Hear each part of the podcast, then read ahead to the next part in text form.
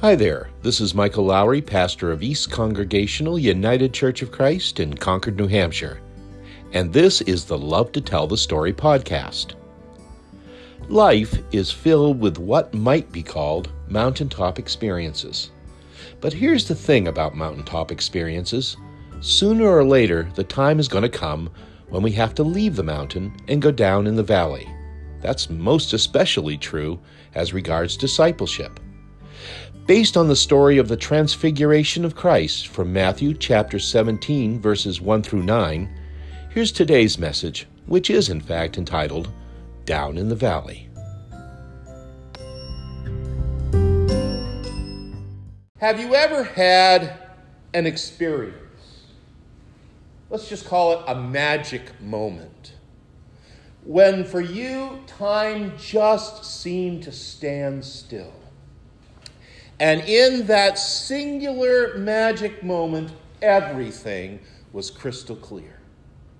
Have you ever had something happen to you so utterly overwhelming, so beyond yourself, that it quite literally filled you with awe and fascination and maybe even a sense of urgency about it all? The German theologian Rudolf Otto had a word for that kind of experience. He called it numinous. Numinous. Meaning an experience that goes beyond anything that you and I can rationally describe. It's what happens when suddenly, without you even knowing how or why, you're palpably aware of the presence of the divine.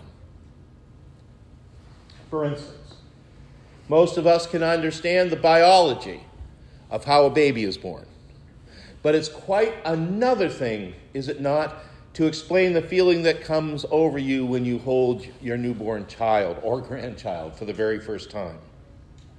Likewise, I can tell you that while most marriage ceremonies are basically pretty much the same wherever you go, what passes between two people in love as they stand at the altar and repeat those oh so familiar vows, that's unique and powerful and ultimately indescribable. It can happen in a multitude of ways, really. The too cool for church camp teenager who reluctantly goes for a week up at the Horton Center, which is our New Hampshire church camp, and comes home almost bursting with a newfound awareness of God's love. For that matter, uh, it, it might be a lifelong pew dweller at church who's receiving communion just like she's done a hundred times before. But this time, for some reason, in partaking of the bread and the cup, there's an intimacy with Christ unlike anything she's ever known before. And lest we forget here, it doesn't have to be something that religious per se. It could be something as simple or as indescribable as a beautiful sunset.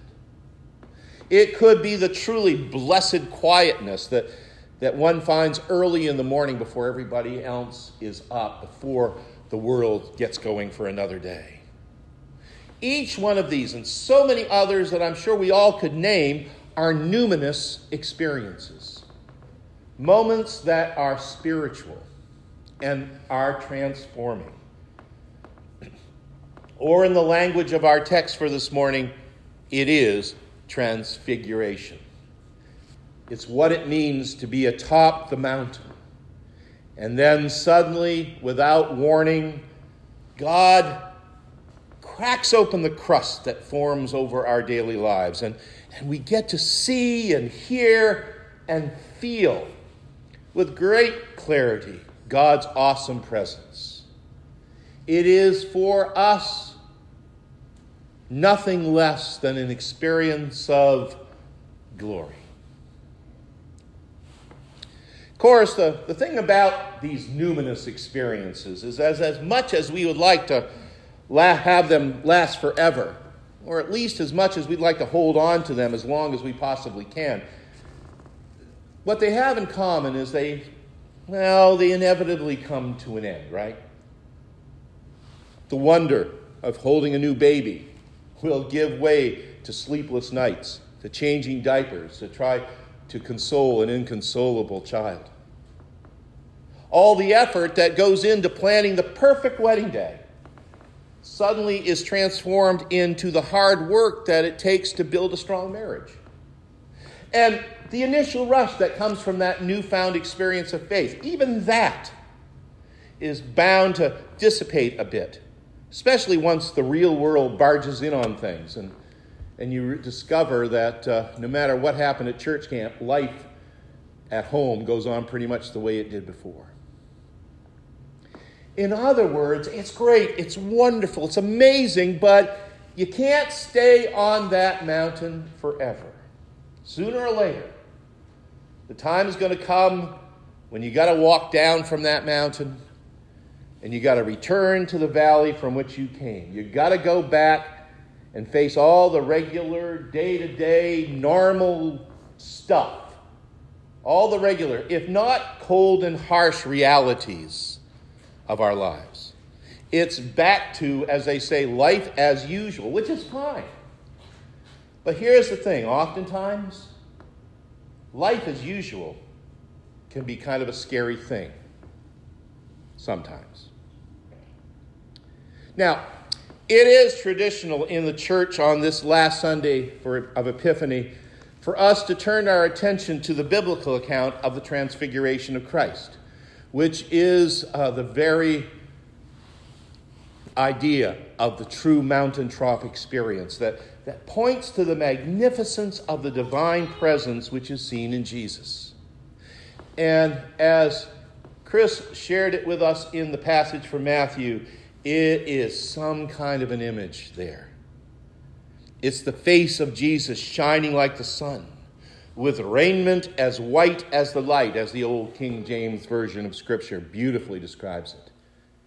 There's the image of, of Moses and Elijah appearing to and talking with Jesus. And then finally, that booming voice from a bright cloud above them. Interestingly enough, saying the same words that were spoken at Jesus' baptism This is my Son, the beloved with him I am well pleased. Listen to him. There's a lot going on here. First off, uh, what we have here is, is one more divine affirmation of Jesus as the anointed one. It serves as a glorious confirmation of who Jesus really is the light that shines in the darkness of night. Something that's later referred to in the second epistle of Peter as the day that dawns, as the morning star that rises in our hearts. And for those three disciples who had gone up the mountain with Jesus, it was a powerful, numinous experience. So amazing, so incredibly awesome, so much that Peter good old, bold, enthusiastic, impulsive Peter, he's immediately moved to pitch some tents so as to somehow enshrine Jesus, Moses, and Elijah in that place and make that moment last forever. That's the thing, you see, about numinous experiences, about transfiguration. You do want it to last forever. You want to be able to stay in that place forever. But of course, like I say, like all numinous moments, this one was not meant to last forever. In fact, having said that, let me just share with you that for me, what's most interesting and, and really, in the end, what's the most important thing about this transfiguration story is not so much what happens on the mountain, as glorious as it is. It's what happens after down in the valley.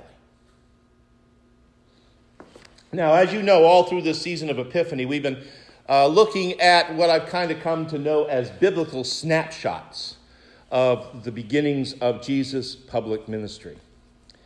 Truth be told, however, got to say that it's likely that this particular snapshot that we're looking at today was probably likely taken well into the midst of his three year ministry. In fact, from a narrative viewpoint, our text for this morning falls just about halfway through Matthew's gospel. And what that means is that from here on out, the story that Matthew tells begins to shift in the direction of Jesus' inevitable and triumphal entry into Jerusalem, but also everything that was to follow there. So, in many ways, this particular story of Jesus, it represents the end of the beginning, so to speak. Moreover, here's a little bit of biblical commentary here for you. As all three of the synoptic gospels, that is, Matthew, Mark, and Luke, record it, the transfiguration comes immediately on the heels of Jesus having very bluntly told the disciples about what was to come, about how the Son of Man was to be killed at the hands of the elders and the chief priests and scribes, and on the third day be raised. And Jesus also goes on in telling them about this, about the necessity of how the disciples need to be denying themselves and how they would have to take up their own crosses if they are to follow him where he's going. And it is, all of it is to say the very least unsettling. Remember, you, up till now, and we've kind of got a sense of this all through these sermons about the beginnings of Jesus' ministry, up till now, this journey with Jesus had been pretty much all about the miracles.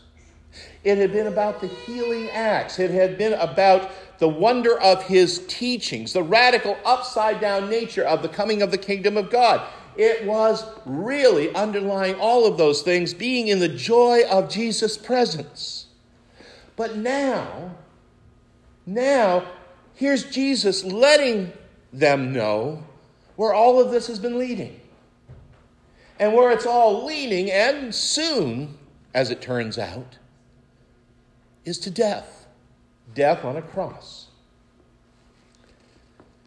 So, in that context, you can understand why this numinous experience of, of Jesus' transfiguration was for the disciples at once amazing and also terrifying. Because what these three had seen that day up on the mountain was a life altering image of the future, their future. But you see, as much as they wanted to hold on to the glory of that moment forever, they also remembered what Jesus had said before, and they knew somehow, deep down, that if what Jesus was saying to them was true, then there was no way they were ever going to be able to stay up on the mountain and bask in the, that light and that glory. They really couldn't articulate it, they really couldn't uh, understand it in a worldly sense, but they did know somehow that to follow Jesus meant they would need to follow him down in the valley and all of the struggle and the pain that would be found there. I think that's why they fell to the ground. I mean, what else could they do in that moment of great transfiguration but fall to the ground. That's exactly what they did because they were overcome not so much by wonder now, but also by fear. Like I said, this, this story kind of serves as a halfway point of the Gospels. It's a transition between Epiphany and Lent. For us, it also serves as a, a rather sobering reminder to you and me that while there is make no mistake, an intense and incredible joy to following Jesus, there's also going to be a cost. In other words, whereas there are going to be ample mountaintop experience that go along with being his disciple, with, with following Jesus where he leads, the hard truth is that walking with Jesus means walking the way of the cross. Ultimately, our discipleship, yours and mine, is defined not so much by the, the joy and enthusiasm we bring to those moments we spend up on the mountain, but rather by our willingness to follow Jesus where he leads. And where He's leading us inevitably takes us down in the valley. You know, I've told you before from this pulpit, probably a few times, that by the time I was 15 years old, I knew that this is where God was calling me in my life. I knew in my heart of hearts that I wanted, no, that I needed to go into the ministry. Everything else in my life, the pathway that I took, in some way or another related to that call. What I may not have shared with you, though, is that over the next 10 years or so, from that time I had that awareness of call to when I was ordained, uh, right up until the time of my ordination, my very own pastor, who was also my teacher, my mentor, and a good friend, did his utmost to talk me out of it. Now, understand, it's not that he wasn't supportive, because he always was, still is It's just that he would always ask me the same question over and over again Michael, are you sure? Are you sure you want to be a minister? Tell you the truth, a lot of times, if you realize the context of when he said that, it usually was after uh, he found himself overwhelmed by pastoral duties or at a moment when a persnickety parishioner had come in and read him the riot act. Are you sure you want to be a minister? And it really, truthfully, it got to be a joke between us. But it was grounded, you see, in some hard truth. As he explained to me years later, I just wanted you to know it wasn't always going to be fun, that it wasn't always going to be easy or convenient. And guess what, folks? he was right ministry. And understand here, I'm not just talking about the pastoral kind, but the ministries to which we are all called. Ministry is not always or completely or sometimes even primarily about the joy of worship. It is not always going to be about the spiritual rush of feeling God's love surging through you. Sometimes it's going to be about proclaiming truth when nobody else wants to hear it. It's about standing with the powerless when no one else will. And sometimes it's about being rejected for simply doing what Jesus would do. Now, do not misunderstand here. In over 40 years of pastoral ministry, my life has been filled to overflowing so many numinous experiences that I could not even begin to share them all with you, at least not in this sermon. And honestly, even after all these years, I cannot imagine doing anything else with my life than what I am doing right now. But you see the important point here, the one that my pastor wanted me to get way back when, is that if we're going to be following Jesus, any of us, not merely clergy types like me. Following Jesus means you're going to walk the walk of faith. And that means we're going to be carrying all those numinous experiences we've had, those experiences of God's presence, that transfiguration light into the darkest places of this world. So that in and through our lives, a little bit of God's glory can be revealed. And it can be unsettling when that happens. It's upsetting at times. But in the end, it's the revelation of that glory that truly matters. For that is, in a nutshell, our shared ministry. That is our life as disciples. To return to that verse from 2 Peter, you will do well to be attentive to this as a lamp shining in a dark place until the day dawns and the morning star rises in your hearts. Now, the good news in all of this, of course, is that the transfiguration story does not end with those disciples on the ground cowering in fear. In fact, in a verse that's included only in Matthew's account of this story, Jesus comes right up to Peter, James, and John, and he touches them and he says, Get up. and do not be afraid. That's pretty amazing. Do not be afraid. Those are the same words in which the angel Gabriel greeted Mary. Though that was the same assurance that was given to the shepherds by the heavenly host. And eventually, that would be the words the angel of the Lord would say unto the women who came seeking Jesus in the tomb on that morning of resurrection. And Jesus is saying it now to these three disciples who are terrified at the prospect of what's coming next. Get up, he says to them, and do not be afraid. What I love about this is there's no rebuke here.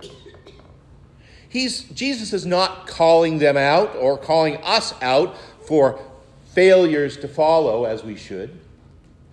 Jesus is simply pulling them and us out of our fears, away from our sense of failure, so that we can take those first courageous steps into new life restored and renewed.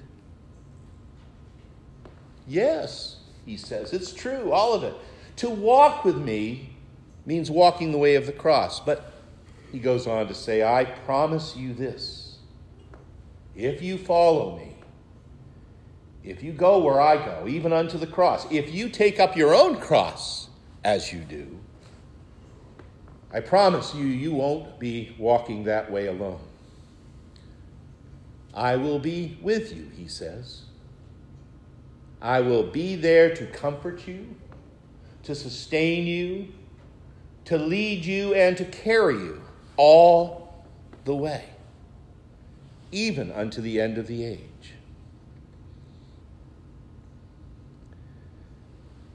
Beloved, there is great joy in being with our Lord up on the mountaintop. And I pray that you have and that you will know those moments in your own lives. But I also pray this morning that each one of us might also have the grace to come down from the mountain, to, go, to walk with Jesus down in the valley, because it's down in the valley where discipleship and our very lives will truly begin. And the way in the valley to the cross begins now. Thanks be to God, dear friends. Thanks be to God. Amen and amen.